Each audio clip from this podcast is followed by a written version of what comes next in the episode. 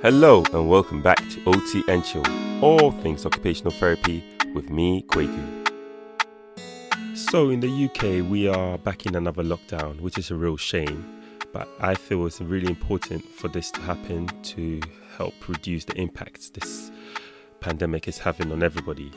A big shout out to all the frontline staff, all the occupational therapists, all the physios, all the allied health professionals, and medical staff dealing with this pandemic in acute hospitals. On the show today, I speak to Hannah Manning, an occupational therapist and also a mindset coach, to just profile her journey into the profession and what else she's doing on the side. I hope you enjoyed the show and let's get right into it. Hello. So, on today's episode, I get to speak to an occupational therapist based in the southwest of England Uh, just to find out about her journey into occupational therapy and what she's doing now and all the interesting things that she's going to tell us about. So, I introduce Hannah.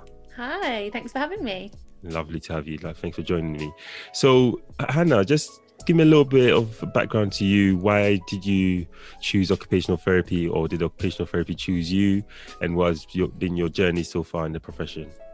Good questions. I was actually on a deferred entry to study some kind of media studies. I can't remember the actual name of the course um, at St Mary's in London um, because I'd chosen media for A level. I'd really enjoyed it, and when I was trying to decide what I wanted to do from there, I was like, well, I really enjoy editing film. I quite like the creative process, so kind of just followed that really. But knew I wanted a year out just to kind of have a bit of time, just to travel. Um, I didn't feel ready to go straight to university, so yeah, I had it on deferred entry. I think it was even by the end of the summer, straight after school, before my year out, that I was just like, I'm just not passionate about this like other people are. Like I enjoyed it, but when it came to like the technical side of it and all the terminology, and I used to go to do these workshops and I just could tell like I just wasn't into it as everyone else was. So how I came across occupational therapy was literally scrolling through UCAS. I re- clearly remember being sat with my mum on the sofa, looking through like literally every single course, just just to kind of try and figure out what might be a fit instead. And came across, I think it it said like occupation, and then clicked on it, and then it said occupational therapy, and I was like, what's that? Mm-hmm. Read a little bit about it I thought, okay, that sounds like a little bit of me. Like I quite like helping people. It might have mentioned like kind of problem solving and sort of being creative in a different way. And then fortunately, I then had that year to, I went and did a bit of work experience, had a few different contacts. My auntie is actually the head of speech therapy for South Wales. Um, okay. Yeah, so she hooked me up. I had a few days at a hospital there. My dad works for the council, so there was a lady who was the OT in like housing adaptations there. I had a day with her, and then yeah, started looking around different unis. And obviously, at the time, like all my friends had gone for courses where you didn't need like an interview. So that felt quite a bit like, oh, like this is quite like serious and I really need to like figure it out and prepare and that sort of thing. So yeah, kind of spent spent the year doing that. And, and each time I kind of lent in a bit closer and I did done did some volunteering and kind of like thought about the role of an OT and how that kind of fitted. So one of the some of the volunteering I did was with um, my local library, delivering books um, to the elderly. But it just so happened that I ended up delivering books to a lady that was more or less blind. So she only actually wanted audiobooks. But then she had a problem with being able to use the CD player.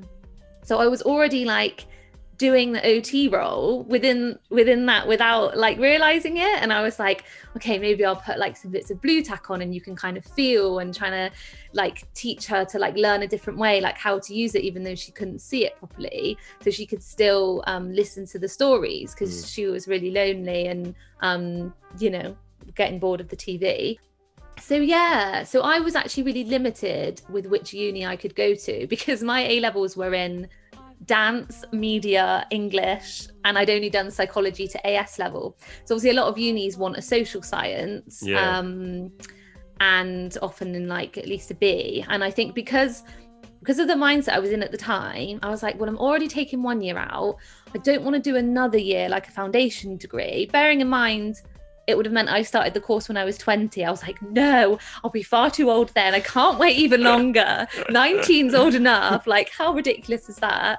So I was really limited where I could go because I do still think it's mad. Like, the different unis, different entry requirements just blows my mind. But yeah, because I only had those subjects, I could only really apply to the ones that just needed like so many points. I ended up doing my first year at the University of Derby. And the course was amazing. The lecturers are great, like really great course. But I really didn't get on living there because I'd come from Bristol, which I absolutely love anyway, really happening city, to then go to like a really small town or a I'm not very good with like cities and towns and stuff, so it might be a city, I don't know. But all my flatmates had come from tiny villages. They were like, oh, this place is great. This is so much fun. And I was just like, oh, are you mad? like, I, I just, yeah, I, I tried my best. I, you know, did volunteering there, would be busy going to the gym, like getting on with my studies and stuff, but it, it, just wasn't working. And my parents were parents were really encouraging of seeing if I could transfer to either Cardiff or UWE. And I was like, no, like I didn't have the entry requirements. They're not going to take a second look at me, but I'll write to them anyway and see. And it just so turned out that UWE were so yeah university of the west of england um, back in bristol were really responsive and i was able to transfer straight for my second and third year which was oh, brilliant great yeah, I was really lucky and everyone was really welcoming. It was a bit like, oh, everyone's done their first year together and I've not been here, but it was absolutely fine. I slotted straight in. I think a few people had left, which is probably, you know, why they had the space as well. They just had to match up what I'd done in my first year with what they did in theirs. Mm. And it was all fine. So luckily I could just come straight across. So yeah, so that was kind of my studies. And then straight from well, this all kind of links into my whole story, really. But originally, I was like, no, when I finish uni, I'm just going to save up. I'll just keep waitressing or something like that, which I'd done as a part time job alongside, work my butt off till the Christmas, and then get a one way ticket and go traveling in the new year and just come back when I run out of money. But come like the April, I don't know if this was the same for you, but everyone was starting to get jobs. And I was like, yeah, I don't. You know what? Yeah, there's a, there still seems to be like a, a bit of a panic. I don't, I don't know uh, because I never felt it, felt that. But yeah. amongst amongst other people, even in my cohort or like the full time students, there also seems to be some panic about when should I apply for a job? When when am I going to get it? So all of a sudden, everyone just starts applying, applying. I mean, everyone everyone's different, but yeah, there is a bit of a panic around that time of year to yeah. look for jobs and apply for jobs and want to work straight as soon as you finish university. But I don't know yeah. that's the best thing or not the best thing I did because I didn't go through that. yeah. So I had previously been like, nah, I'm fine. I'm not going to. And then because everyone around me was and like getting these interviews and stuff, I was suddenly just like, oh, well, this is what I should be doing as well. And then I was like, well, actually, I'm going to earn more money doing that than waitressing. So I could just get a job and then just quit by the Christmas. That was kind of my justification. And then I ended up getting a job down in Weston. So I was like, well, if I stayed, if I'd if I'd lived with my parents, it would have been like a 50 minute one way journey. And I was like, oh, that's a bit long. I don't really want to do that, especially as like a new band five. Yeah, sorry. So I got a job there just as like a band five rotation. And I'd had a really hard time in my third year student house, actually. The girl I'd been living with was really nasty. And it really put me off um, living in a shared house. And I didn't know anyone else to move in with. But my boyfriend at the time had been living at home as well. So I was just like, please, will you live with me? Like, there's no other choice. I need someone to live with. It has to be you. So I ended up getting a flat like on the edge of Bristol. So it was like half an hour straight down the motorway to get to work. So yeah, so started my band five rotations. I did medical, older person's rehab, and a bit of stroke there. And then, well, I think I think the commute was kind of enough, and the hospital was quite small, and I wanted to kind of start progressing a bit more. Um, and that relationship ended. So I moved to another hospital in Bath, went back in on medical rotation again. And it was funny because when I left Weston, I'd only been there a year. And people were like, "Oh, you you going for a band six then?" And I was like, "Ha! Don't be silly. like, what are you on about?" And some of them were like, "Oh no, like people that like you know are less competent than you go for it." And I always remember in my head, I turned 22 in the August after graduating in, in the June. And I always remember thinking, oh, band six by 26. I don't know why I had that in my head and thought, oh, you know, three or four years as band five. So when people said that, I was like, oh, you're ridiculous. But then by the Christmas, my my line manager was like, oh, Hannah, there's a, a band six kind of coming out in the new year. Like, I think you should go for it. And I was like, what? It's like, you serious? I was like, I've only been qualified like 18 months. and they saw, they, it, saw, they saw potential in you then, right? Yeah, yeah. And I think it was also because, and it was quite refreshing actually, moving from one hospital to another that soon. Because when I got that next band five rotation, I came in with newly qualified from that summer. And even just being a year on, I could see how far I'd come, where they were all kind of rabbit in the headlights. I was like, oh, I remember that feeling. But um, yeah, going in on medical and, you know, I'd be presented with this massive caseload in the morning and we'd kind of be like divvying out who's doing what. And I would just be like, yeah, cool. And my manager would be like, are you sure you're all right? Are you sure you're okay with this? I was like, yeah. I was like, I can only do what I can do. Like, if I don't get to all eight patients on my list today, it's not going to happen. And I'd, I'd you know, learned the hard way to not stress and think, oh my God, I have to get to everyone. Everyone must get home now. Like there's all this pressure. And mm. anyone listening, you know, who's in acute physical will, will, know exactly what I mean. And I was just like, no, I can only do what's achievable in the, within these working hours. And that's that. So yeah, it was it was really um really like empowering to see how far I'd come, kind of yeah, being starting whilst newly qualified was starting as well. And I I actually was really fortunate in my first rotation, um, in my first post, that I ended up doing a lot of service development stuff when I was on the old person's rehab ward. Don't ask me how, but it ended up being a bit quiet, dare I say it. And um, got to run like some different groups, and we did like a breakfast club, and we did like a little gardening club just with little pots at the table and or I, I, took part in an audit and all these sort of things that maybe you wouldn't usually at that point. So yeah, so you you, had... you you set yourself up for that band six by doing all those things on, on, your CV, right? Because yeah, you know, uh, some people at band five might say, "Oh no, I just want to just get the experience of this working, just doing the job that I'm trained to do." and not take on any extra anything extra because service development yeah it's part of our, it's part of your role when you when you wherever you are wherever banding you are but not so soon after you finish university, right? Yeah, exactly, exactly. And it must have been like, yeah, the, the next summer. So, yeah, when this position then came up, and I knew there was another existing band six going for it, so I was like, oh gosh, okay. And another, and and yeah, a, a, quite a few went for it, I think. But yeah, in that interview, I literally spoke about all these things I'd already taken part in and could speak so passionately about it all. So yeah, ended up getting that role and it was a, a mix between medical and older persons unit and it was because of what had happened someone was on maternity leave or there was some random funding and they basically tried to make it one full-time post so it was kind of a bit of an experiment which was quite challenging and I, it wasn't it wasn't half week one half the other it was like every other day okay. and it was quite hard, especially with the older person's unit. I would like kind of hand over the people I'd been seeing, go back to medical the next day, but then I'd come back and nothing would have been done mm. because it was just so short and you know it was quite frustrating at times but yeah but but still yeah really good learned a lot and i'm one of these people who as soon as i'm not passionate about it anymore and as soon as i know my heart's not in it I'm out. I, I can't stay when I don't like feel within myself that I really care about what I'm doing. Where, where, did, where sorry to cut you off. Where, where, where, where did that come from? I know we're going to speak about it a little bit later on in terms of what you're now yeah. moved on to doing a little bit in your life. But where where did that come from? Because you were still quite young at that time in occupational therapy terms and in, mm. in your in your journey in, in the profession. So where did that come from? As in, actually, I'm not. This is not for me. I'm off, type type of thing.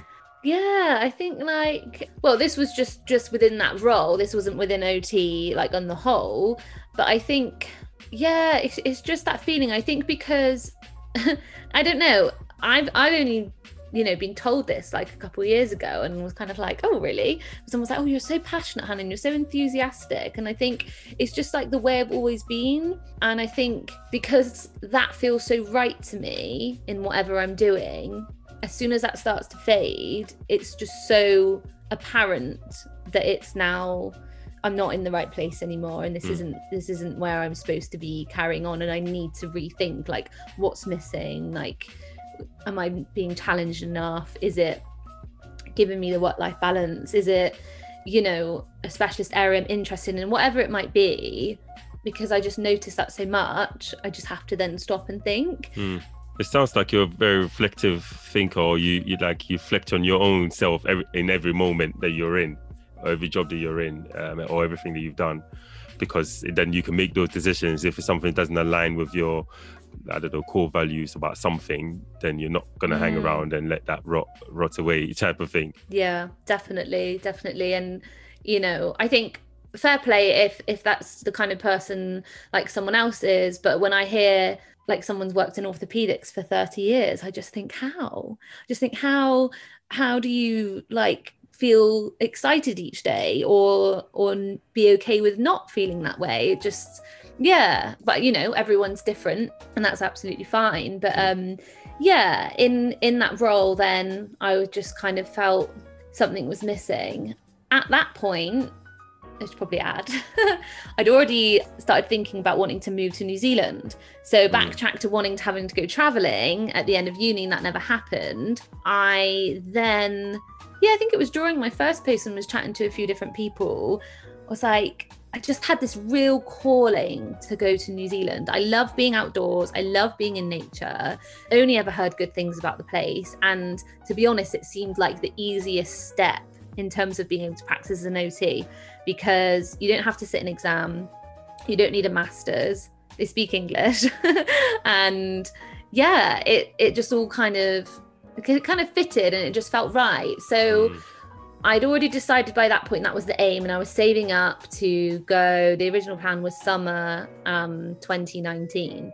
So this was coming up towards the end of 2018, and I was like, well, do I just kind of stick this job out until I go? And then I was like, no, like a year's too long. So I was like, oh, maybe I'll locum. I thought I'll locum and I'll just get some a variety of experience. I want to get out into the community a bit more because I love doing home visits. Like anytime someone was like, oh, I don't want to do this access visit, I was like, me, give me the keys, get me in the car. just really enjoyed getting out and you know, really getting into real life um, rather than just mostly discharge planning. So yeah, already had that idea. So when so, did you go? When did you finally did you did you finally go to New Zealand? Yes. So well, I'll tell you a bit before that. So so I quit my job without having anything lined up. Um, and luckily there was a physio that had done the same and she was going to go into locuming and it was like oh my god we've got our jobs and there isn't even you know a job to go to next we're just waiting to see because locum is quite last minute that it comes up you don't really get it that far in advance and had like eight weeks notice to work and in the meantime a position had come up, a specialist band six neuro rehab role at head injury unit in Bristol, um, community rehab. And I was kind of reading the ad and I was like, oh, this sounds amazing. But it was a bit some some areas it kind of said you needed two years experience in neuro rehab and others it didn't. And I mean, I'd done four months on stroke and not specific, you know, no traumatic brain injuries experience. But me being me, I was like, well, I'm going to give them a call. Whenever I see a job ad, I always call them. I never just apply. Even if I think I'm suitable, I like always want to have a chat. And someone, the person on the phone wasn't really sure because they're basically developing the service, and that's why the role came up. Mm. And then I'd emailed and I'd had an automatic reply because the lady was on hol- the line, the head of service was on holiday. And I was like, oh, kind of forgot about it a little bit and then was putting more feelers out for the locum and stuff and then I had an email back saying because I because I'd kind of said, look, this is me, this is my experience. Is it worth me going for it?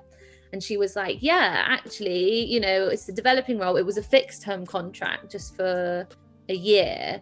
So she was like, you know, I'm not sure how much interest we're going to get. We're open to people that are willing to learn.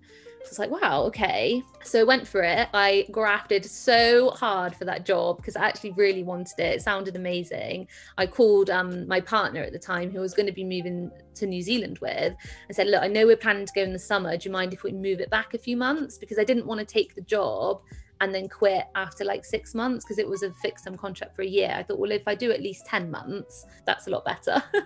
so he was like, yeah, that's fine because it means we can save more money. So I was like, great. So yeah, really did my studying, did my homework. And then I'd, I, so I'd quit my sorry if this is really like jumping all over the place it seems but it's not so I quit that the band six mixed role at the hospital and I'd gone on holiday and within 48 hours I had a phone call from a locum role, the stroke unit rehab, um, saying, Did I want to come and help them out? Because I was going to have to like do at least something for a couple months, even if I got this other job or not. So I said yes and took that and then because I just had the interview before I went on holiday for the head injury unit role as well, and then I had a text from that manager saying we'd love to have you on board.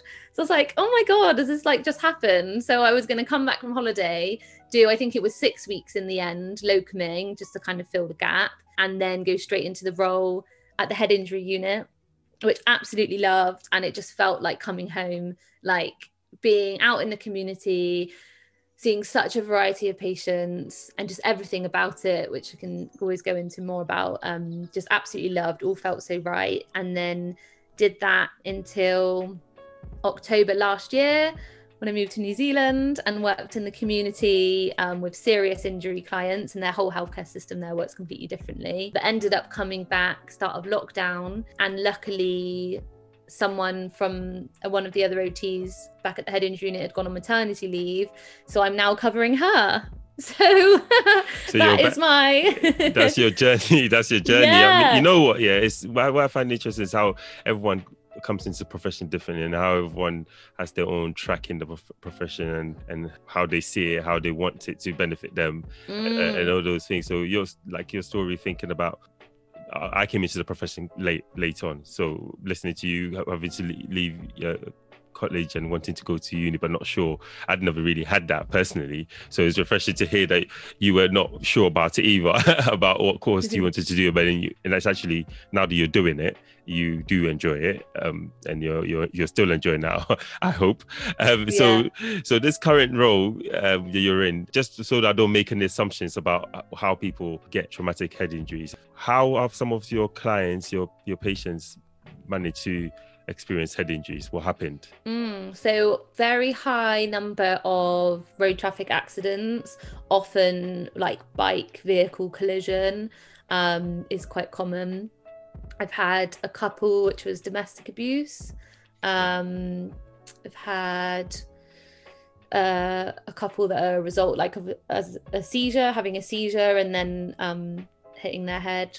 Um, but yeah, mostly um, road traffic accidents, like bikes or being in a car, is most common. Okay, so so then I'm guessing from what you're saying, it, the age range will be wide. It wouldn't even just be like older people or really young people or yeah. middle-aged people. Yeah, absolutely, and that is what I love. I I can have from the 18 to I think my oldest is usually like in their 70s.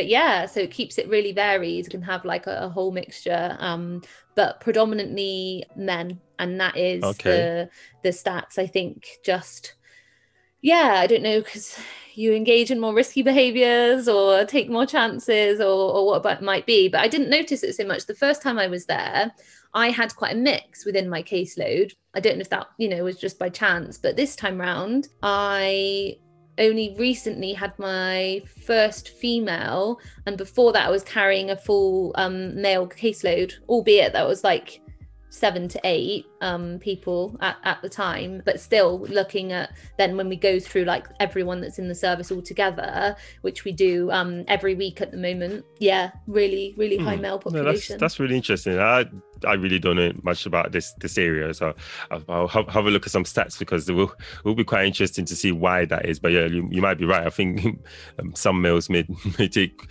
uh, their chances. uh, some males may take their chances, and that results in the head injuries. Um, so one of the things I know about you is like, and you've mentioned before, is your love for nature and being outside, and even doing more access visits than your colleagues. Maybe um, have have you managed to incorporate this into your current role or any roles before, and that, and what what does that look like? Yeah, so in um there's a little bit of it in my first ever post, like I mentioned with the gardening club on the ward, where um it was kind of just potting kind of potting on really. We'd bring in like a tray of like plants and then the patients would get to come and sit at the table. They would have to put the soil in their own pot put the plant in fill it up um, give it a bit of water, and then they would take that onto their own bedside table and have it to look after then, um, or give it to another patient if they didn't want to. So that was a little bit inside. But yeah, funnily enough, I'd only been in the post at the head injury unit a few months. And the one thing I struggled with is how much I sit still. So, where in a hospital you're running around all the time, I was like, oh my gosh, I'm suddenly sat in my car, sat at my desk, sat in someone's house. If it's just a you know more talking interaction or even with like a kitchen assessment or something I'm, I'm stood still. I was like i wish i could like move more. And i was managing to like you know keep walking on my lunch breaks and even now I'll, I'll pull up to work early to do a little walk.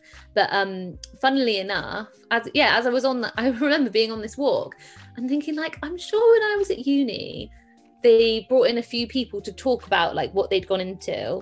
And someone came in and i remember she brought like twigs with her and like leafy things. and I was like, there's a role for this. And I think I even emailed one of my lecturers, like, who was that lady? And she did some kind of forest therapy or nature therapy or something. And anyway, it was either that day or the next day. Um, one of the physios um, sent an email around saying, Hey, everyone, we're about to restart our ecotherapy group. Who wants to help out? And I was like, Me? Absolutely me. Like, what is this ecotherapy? Tell me everything.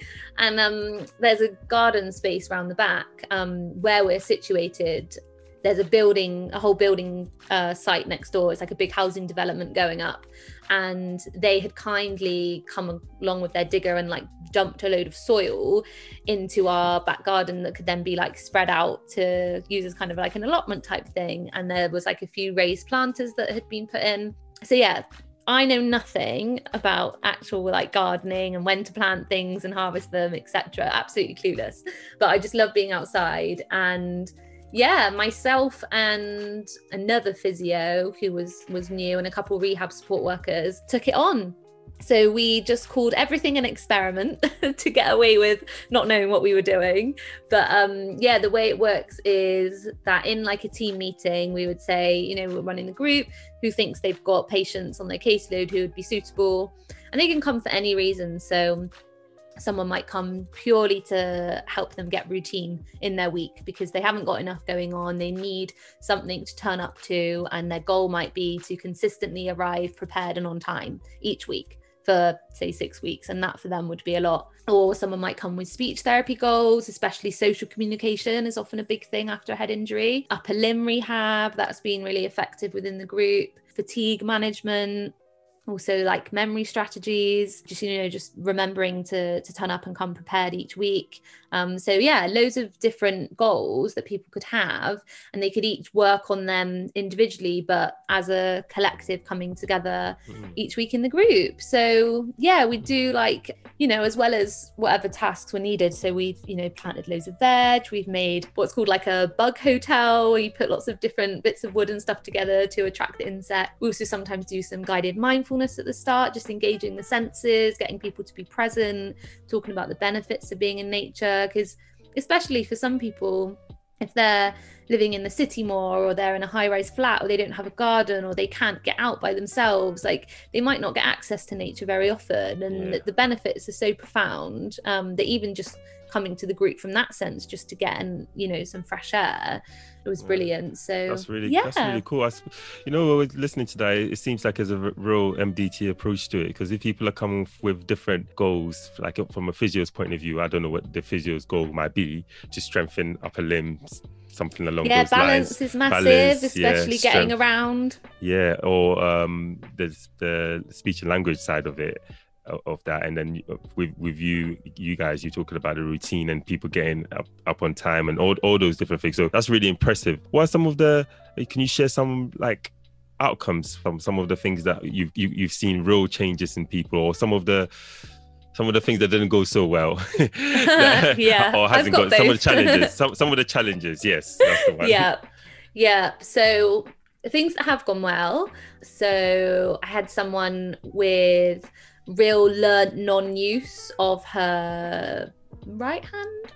Anyway real learnt non-use had just like started doing everything with her non-dominant hand because the other one was weaker and that's part of why the service got some funding to um, take on extra roles on fixed term contracts like mine because we set up like a early supported discharge service whereas usually people would go home and then they might wait like maybe three months before we pick them up, which is just so detrimental. Like we need to be in there straight away because by the time they're picked up after a few months, they've really struggled on, they've created bad habits. For example, yeah, with this girl having like stopped using her hand because it was just getting in the way and she wasn't like having proper attention for it. So yeah getting in there sooner. But yeah basically and i used to be like oh swap your hand swap your hand. But i used to have to prompt her to like put the gardening tools in it.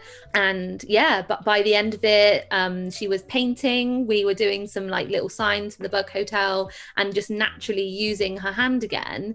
And I'd been doing some uh, upper limb work and some different outcome measures, but the the most profound thing to see was where she had first come to the unit and filled out a contact sheet using her dominant hand. Her handwriting there compared to her handwriting filling out, I think, is like some outcome measures and writing something at the end of the group I was just like, oh my gosh, I, I, had to show her. I went and got her that original sheet and said, can you see the difference in your handwriting and how amazing it is now compared to what it was before? And that you're just naturally using that hand again. So, yeah, that was really good from an upper limb point of view. I think. What about some of the challenges? So, some of the challenges, some of the challenges of the group in general. Yeah. So, with the group, we really have to think about number of patients to number of staff. So, often it would be it was usually either myself or the physio plus a rehab support worker plus a psychology student. We usually always had one so they would help out as well. And and they were included as well like if they might be referred just for like mood and well-being and they'd want um, someone to like rate their mood at the start of the session and rate that at the end. Had that recently actually. This one guy who would come along and he might be like a three or a four out of 10 at the start and like quite down or like, you know, kind of dragged himself along. And by the end, be like, no, I'm 10 out of 10. This is great, ready to crack on with my day. So, yeah, so that was brilliant. Thinking about the mixture of who's in the group. Yeah. So we would have, I think it was often about four staff to maybe like six patients because then you're kind of two to one. Uh, one to two with then a member of staff who could come in and out of the building if we needed to grab extra stuff or we'd forgot something so yeah but you can only you can only predict so well you know you can kind of think about okay these are the people that are going to be in the group you know this is their kind of personality types that person's quite outspoken or you know so is that person would they clash? Like but sometimes then they'd get on really well. So you kind of you have to take a level of risk you know an mm. educated risk to see how it goes. So those group dynamics. Yeah yeah exactly and and managing that and not yeah. feeling like a teacher in a classroom managing children you know like i, di- I didn't want to be it is difficult you don't want to kind of be like oh you know don't answer me back kind of thing because you're you're all adults at the end of the day and you want to keep that therapeutic relationship but you've got to make those boundaries within the group clear like someone just brought along a speaker once and was just playing their music and there was a lot of bad language in the music as well. And it was kind of like oh well we've never said don't bring music because we've never thought you know to explicitly put that out there. So we we then had to kind of address that situation and be like oh you know like you know we appreciate like that's what you enjoy but we've got to think about everyone else in the group. Could you please like kind of not bring it next time and especially like because of that sort of music so mm. yeah i guess the kind of unforeseen things like that it was a hot day once and a man took his top off and was like oh could you put that back on so just little things like that which you know you don't want to then cause conflict and not people feel like they've got a sense of freedom that they can you know mm, mm. do what they want and, and own their identity within the mm. group so i guess yeah uh, managing those sorts of things and then yeah with the dynamics with other people there was one time where someone i think they had like they knew of of one of the other patients from in being in town or something and already had a kind of perceived idea and we're getting a bit bothered about how they were speaking and we're kind of like oh no, I'm, I'm done. It was like 10 minutes into their first session. So yeah, that was a good test for me actually, just to kind of go to one side with them and just just bring them back to why they were there, you mm. know, hmm. and, and their reason was as a stepping stone back into work. And I should have said actually that that's a really good one for people to come to the group and then maybe go into the community and, and volunteer and then from there like get back to work and like gradually build up. So it just had a real kind of like grounding with that guy and just kind of said, you know, this is why you're here. This is, you know, the goals you're coming to work on. You know, when you go to work, there might be people that annoy you there as well. And actually, if you can manage that within yourself within this situation, we can do our best to like ease it and, you know, yeah, we can do the best to to yeah, kind of ease it and like, you know, reduce as much kind of tension as possible. But actually, if you can prove to yourself that you can manage this here, then actually that's going to put you in really good position for for moving forward into big wide world. you know what's really cool? Like I, I'm sure all occupational therapists will always advocate for the use of occupation as as a means to order what we do. And by hearing you speak about how you guys use it in all different ways, um, it, it's it's really cool and making sure that well not making sure because we don't own occupation we don't it's not it's not some, we don't own it we use it but i just love that the, all the different um, uh, disciplines are all part of it and using bits and pieces of it to meet to help the people come into those sessions meet their goals i think that's just fantastic i just want to shift gears a little bit uh, and then move on to you well, more talking about you um, but I, I, know i know uh, i came well we came across each other because you've got uh, your you call yourself a mindset coach Mm-hmm. Um, and one of the things that when I came across, I was like, "Oh, cool! That's really cool." And because I've I've not seen that much mindset type of uh, coaches in the UK in England because I see a lot of it in America in, in relation to occupational therapy anyway. That's what that's what like coaching and things like that. So I was like, wow, that's really interesting. I just wondered if you'd use it in OT, but then when I spoke to you about it, you, you hadn't really used it in occupational therapy yet. But that's not that's not really a problem because we can see how we can feed that in. So it seems like you have a real passion for this area and all these things and all the self-limiting beliefs and trying to help people change change this. How did you get to this point in your life? Yeah, so I guess it was kind of while I was in New Zealand. So part of the reason, or main reason I'd gone was to like explore the outdoors more, like being in nature. But I kind of found while I was still, you know, doing a job where I was sat at my desk, sat in my car, sat in someone's house. And it was great that, you know, on my lunch break, I could walk along the beach rather than a miserable cold park in England.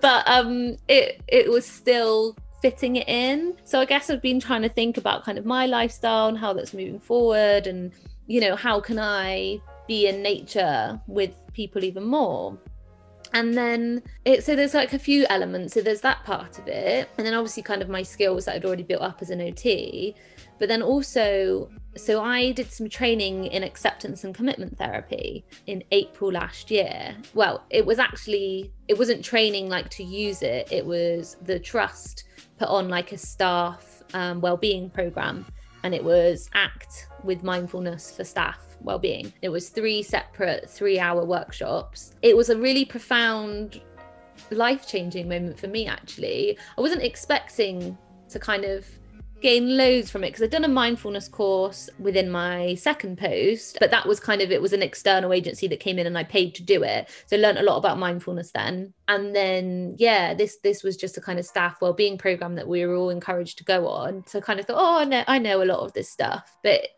yeah, basically, they gave a really good metaphor. Um, anyone who's into ACT or uses ACT will um, probably know about this. And I love acceptance and commitment therapy. I think it's brilliant. And we, as OTs, should definitely be encouraged to use it a lot more. I went through a phase of being like, oh no, does this mean I need to be a psychologist now? But that's not the case.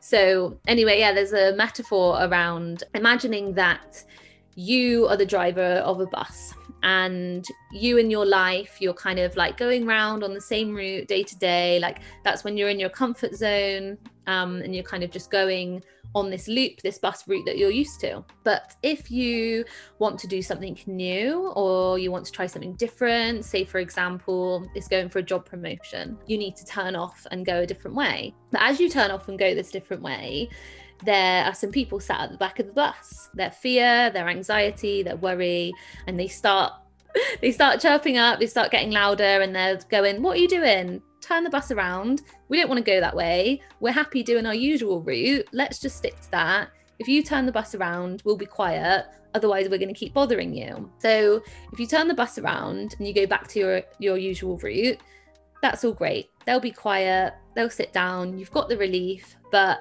oh, actually, you haven't gone for the job promotion and now you've watched someone else go for it and you're still where you were before and you haven't followed what you actually wanted for yourself. Next time an opportunity comes around, you go down that route and fear and anxiety and worry they all start making noise again but this time another voice um, speaks up and they say look do you know what these guys are here they're here for the ride. They're going to stay on the bus but i'll keep them quiet. We'll accept that they're here and we're going to keep going anyway. So this time you keep going down that path and you go for the job promotion and you get it anyway. So yeah so it was a really great little metaphor for kind of like when these feelings come up when we step out of our comfort zone.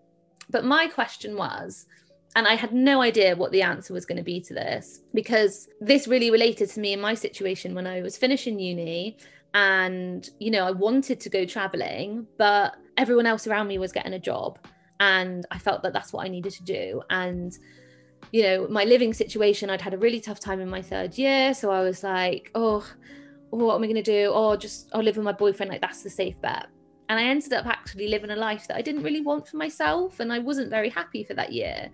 And I had a gut feeling within me just before I made both of those decisions. And I was kind of like, oh, I don't think I should take the job. I don't think I should sign for this flat. Oh, I really don't know. And then I was just like, no, do you know what, Hannah? You're growing up now. You're stepping into the real world. Studying's finished. This is just normal fear of the unknown. So I asked the um, lady running the program, I said, well, what's the difference between a gut feeling that something's wrong or something's not right for you and you know you should listen to that gut feeling or just you know general normal like fear of the unknown? Like how would you kind of tell the difference? And act is all about uh, connecting to your values and the kind of person you want to be and how you want to show up in the world. So her answer was simply ask yourself does this decision I'm making take me towards the kind of person I want to become and align with my values? And I was kind of like, oh my gosh, like I actually had a little cry because I was like, if someone had asked me that, I mean, who knows? And obviously, no regrets, but maybe if someone had said, you know, you're going into this nine to five job, you're 22, you're going to be living with your partner in a very kind of settled routine is this the life you want because didn't you want to go traveling and explore the world and and do all of that sort of thing and i would have gone oh yeah you're right.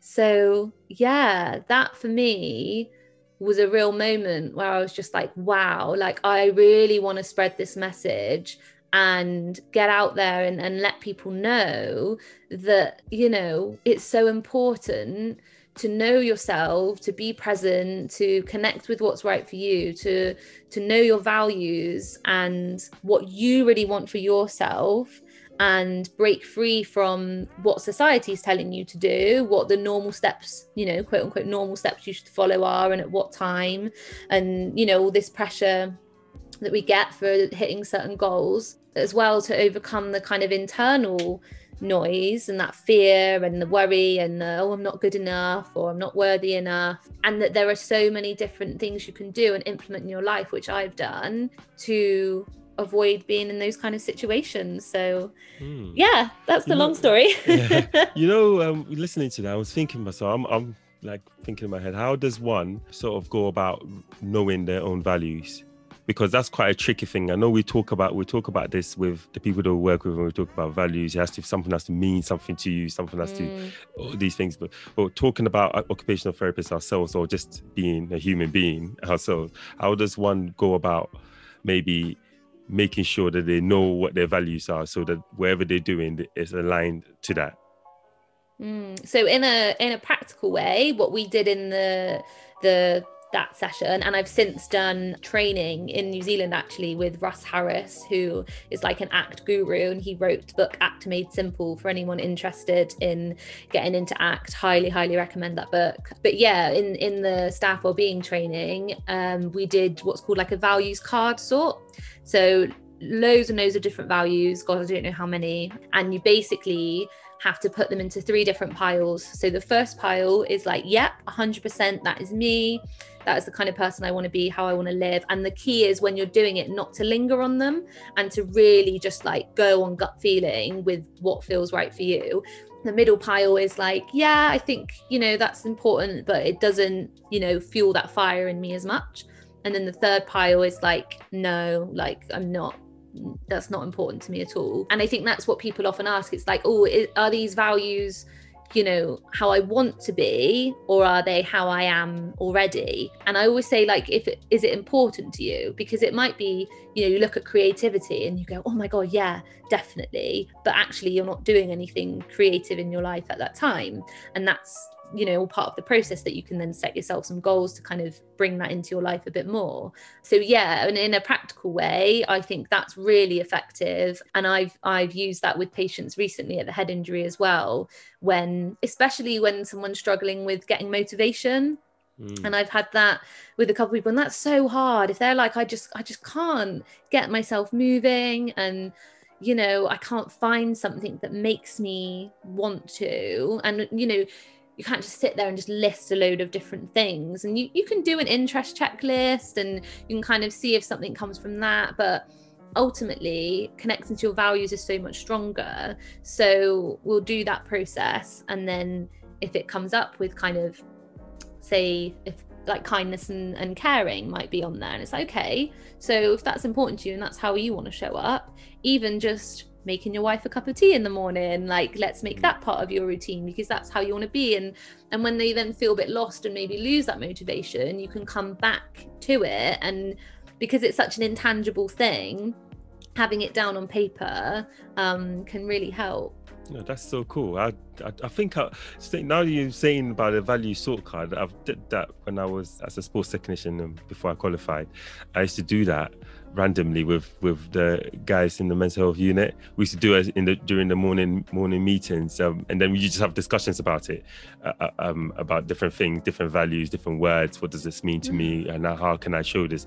So, and you know, you know, you can't hold everything in your mind, but I would, I can imagine doing something like that with some of the young men who I work with. Some of them are crossroads between I really want to be this person, but this this people keep pulling me back to be i can't lose the face. Like i've got the values. I want to be this person so maybe um you know, i always bring it back to me. It's not about me. But, doing that kind of stuff with, with, with people actually can enhance the way they think about themselves as well. And i suppose that's what you're trying to do when you work with the general population everyone anyone that wants to shift those mindsets. One of the things i wanted to talk um, ask you as, as well like what are some of the sources of these um self-limiting beliefs that we attach to all ourselves like mm. fear of doing something or i don't know anxiety around something or worry or you know just don't want to let anyone down that you know all those type of things where, where does that where did some of these things stem from yeah, I think the thing I've come across from the most, so yeah, just to be be clear, like the kind of mindset coaching service that I'm set up is kind of separate um mm. to my OT role mm. and more, yeah, just in general from because of what kind of how things unfolded in my life and kind of helping people avoid that laborious process that I went through. But yeah, I think the number one is what will other people think of me? And I think that's huge. And it's kind of like you've you've become, you know, people put you end up putting you in a box you know we, we all do it to each other because it's how we know who someone is and it's like oh yeah susan she plays tennis and she walks her dog and she's quite average daily routine simple life person. And then suddenly if susan decides she's gonna set up dog grooming business and climb mount everest and start doing all these things we go oh oh well that's not that's not who we think you are. That's that's not what you're about. No no susan doesn't do those sort of things. And i think it is that's the one thing that comes up and people think like oh but but I, have not really done that before, or people don't have that expectation of me, and or well, what will they think? And oh, but it's a bit different. And I think overcoming that is the most freeing thing because people don't care. People are we're all too busy caring about ourselves. We're all so focused on what we're doing. I think if someone starts doing something different, you might go, "Oh, that's new. Okay, back to me." and that's literally it. Literally mm. it. And um I worked with someone and she one of my clients, she um really she realized that she really liked interior design and she'd set up a separate Instagram account about her interior design. And she was petrified of sharing that with her personal profile. She was like, "Oh my god, but but what will people think?" And I just don't know. And and oh, I've not done anything like this before, but I really want to get it out there, and I want to, you know, be talking about what I enjoy. Of course, we all do. We want to be if you find your passion, you want to sing and shout about it. And there was just such this fear, and we went round and round. And you know, she said, "Oh well, I'll, i want to tell my closest friends first, so it's not like a big shock to them." So she like told them separately and had really good feedback. And she, "Oh well, I just want my logo just so it looks really good," and and that ended up being delayed a bit. And it's kind of being like, well, actually, this procrast- procrast- is, is it's procrastination. It in the end. And this kind of, you know, you all of these basically excuses, this is just fear. This is just fear showing up in a different way. And one night she was just like, oh, you know, the logo's taking a while and I've already told a few people, should I, should I just do it? Should I just go for it? And just had this moment. And I was just like, yeah, three, two, one, go. And like, so you put it out there and she was just overwhelmed with all the positive feedback everyone following her straight away being like this is great good for you. Oh my god you're so talented. And it was just like why why did it, it, you know it took so long to get there? And it did take coaching and talking it through and picking it apart and being like well what's actually showing up here to mm. then be like no like step into your truth own what you love and you know be so much happier as a result no, that's that's fantastic. You know, uh, I know you do it. It's, it's very separate to your occupational therapy, so it's not like a one job that you do. What advice from your mindset coaching side can you provide to us occupational therapists or occupational therapy students that um, will help us, uh, you know, overcome some of these self-limiting um, beliefs, or uh, to progress in our career careers, or try out different things like you're doing? What kind, yeah. of, what, what kind of advice would you give? I would say whenever, you know, if you see a role and it excites you and you think it might be for you but maybe you're not sure or you you know you think oh i'm not quite ready yet or i don't know just go for it. Like absolutely just go for it. Like like I did with my role. Like on paper, no way was I qualified en- enough and or like you know quote unquote ready to take on a specialist neuro rehab community role. And I remember um, keeping in touch with a, a colleague and um, my I'd had a difficult time with a manager, and apparently she'd like heard I'd got this role and been like, "What? Like, how did she get that?" You know? And it's like, I went and mm, I don't know if I can swear on here. I went and did it. Um, you know, and had I look, had I just gone on paper, I wouldn't have ever bothered. And I wouldn't have been where I was today. So be curious, like ask the questions. Like I always say, don't ask, don't get. What's the worst that happens? They go, no, don't be silly. You've only got four months on stroke. Sorry, no, like don't bother. Okay, well, I found out, didn't I? So I think just, just, yeah, be curious, like ask the questions. And if, if you're feeling like it's something for you what's the worst that can happen? Like absolutely go for it and mm. and don't don't sit around thinking oh i just need to do another rotation or or everyone everyone's saying that you should do all your rotations before you go to a band six and then you know you have to stay there for a couple years. Have to, there is no set path. You students right now you are so fortunate to have chosen a degree which is going to give you so many opportunities. Like, I feel blessed every day that I'm in a job where I can.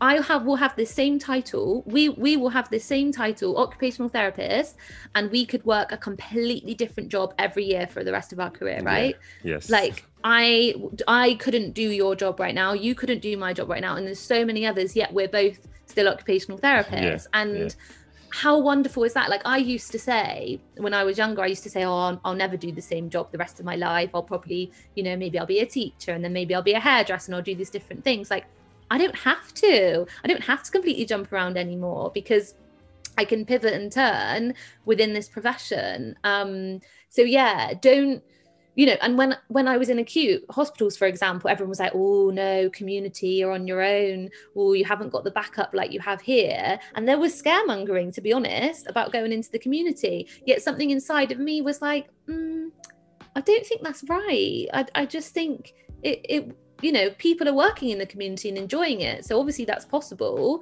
Um so just just really connect to yourself and think what do i want? When it comes down to it when you know i forget what other people are saying when i forget you know what certain paths might be laying at being laid out or you know the fact that all the other OTs around me have been in the job for five years or more. Like, forget all of that and just think what what's right for me and what am I mm. interested in and yeah put feelers out there speak to lots of different people like try lots of different things because you never you never know what will be the right fit for you I think so, that's yeah. I think that's good advice. It comes back to what you were saying about how we tend to restrict ourselves from doing things because we're always looking over our shoulders or oh, what would what would this person say or what would that person say because then that stops us from pursuing something that you never know that you would have got unless you tried it. So I think that's very good advice. And it was one of the things that people have said to me in the past is like, oh, um, when, when we qualified, like, oh yeah, like you said, I want to do all my rotations so I can get loads of experience in loads of different places before the night before I set myself on one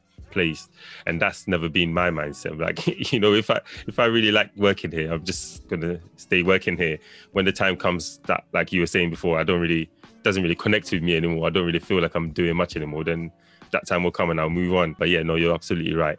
So you have your own podcast talking about mindset and yeah progressing yourself. What is that called and how how did it come about and where can we hear it all that info so my podcast is called Pathway to Purpose and it came about through through creating my own mindset coaching service. I have the 12 week program which is called Pathway to Purpose about you know breaking free from these self-limiting beliefs, unlocking your full potential, living life on purpose that you know is aligned with what's true for you. So the idea with the podcast is that I interview people like yourself who I might, be, I, I might be a guest exclusive.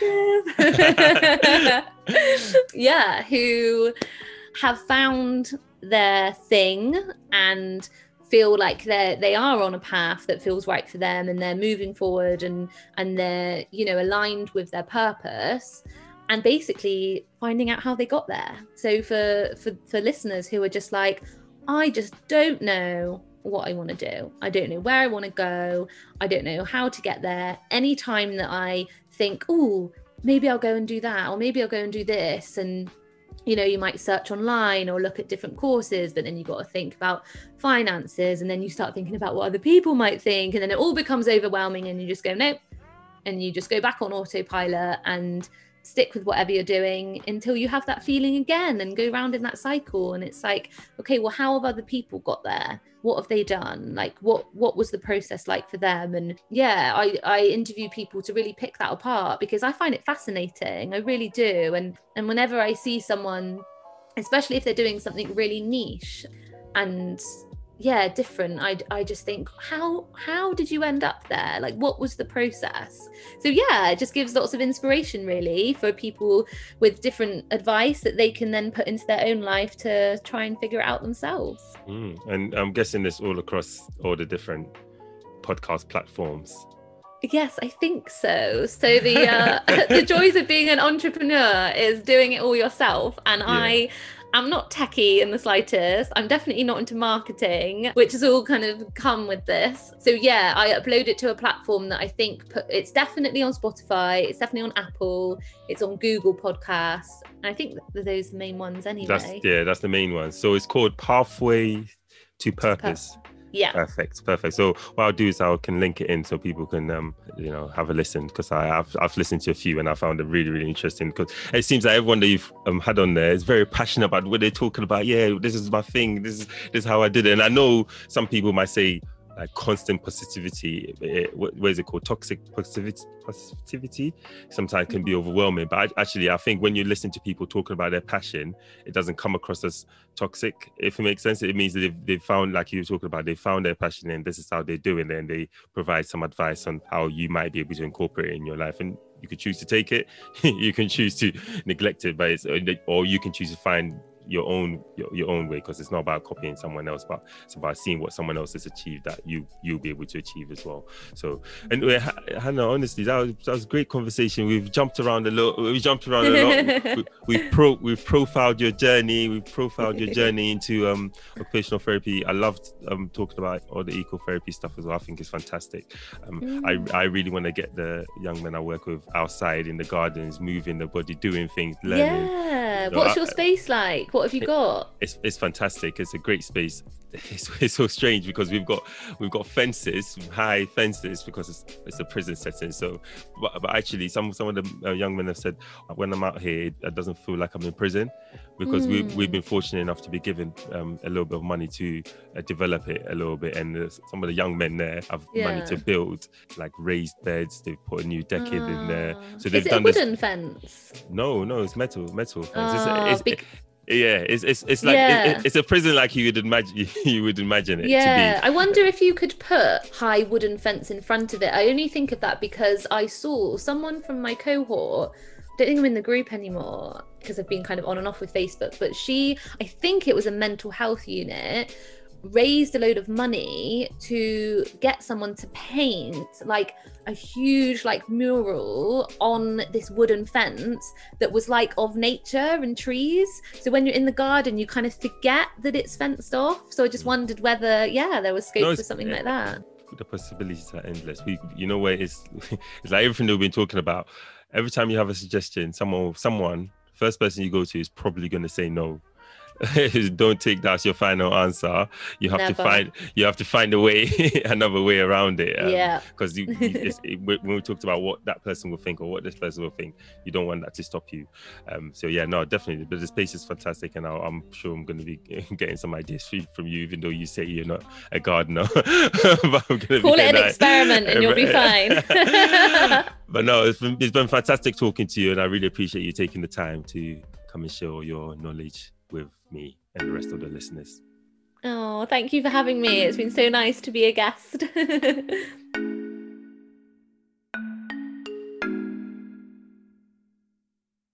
Thank you again, Hannah, for coming to chill out with me on the show today. Guys, if you want to join Hannah's 12 week coaching program, Pathway to Purpose, to help you break free from self limiting beliefs, unlock your full potential, and start living life in alignment with who you truly want to be, check out our website at www.hannahmanning.co.uk or check out her Instagram page at Hannah Manning. Until next time, guys, stay safe.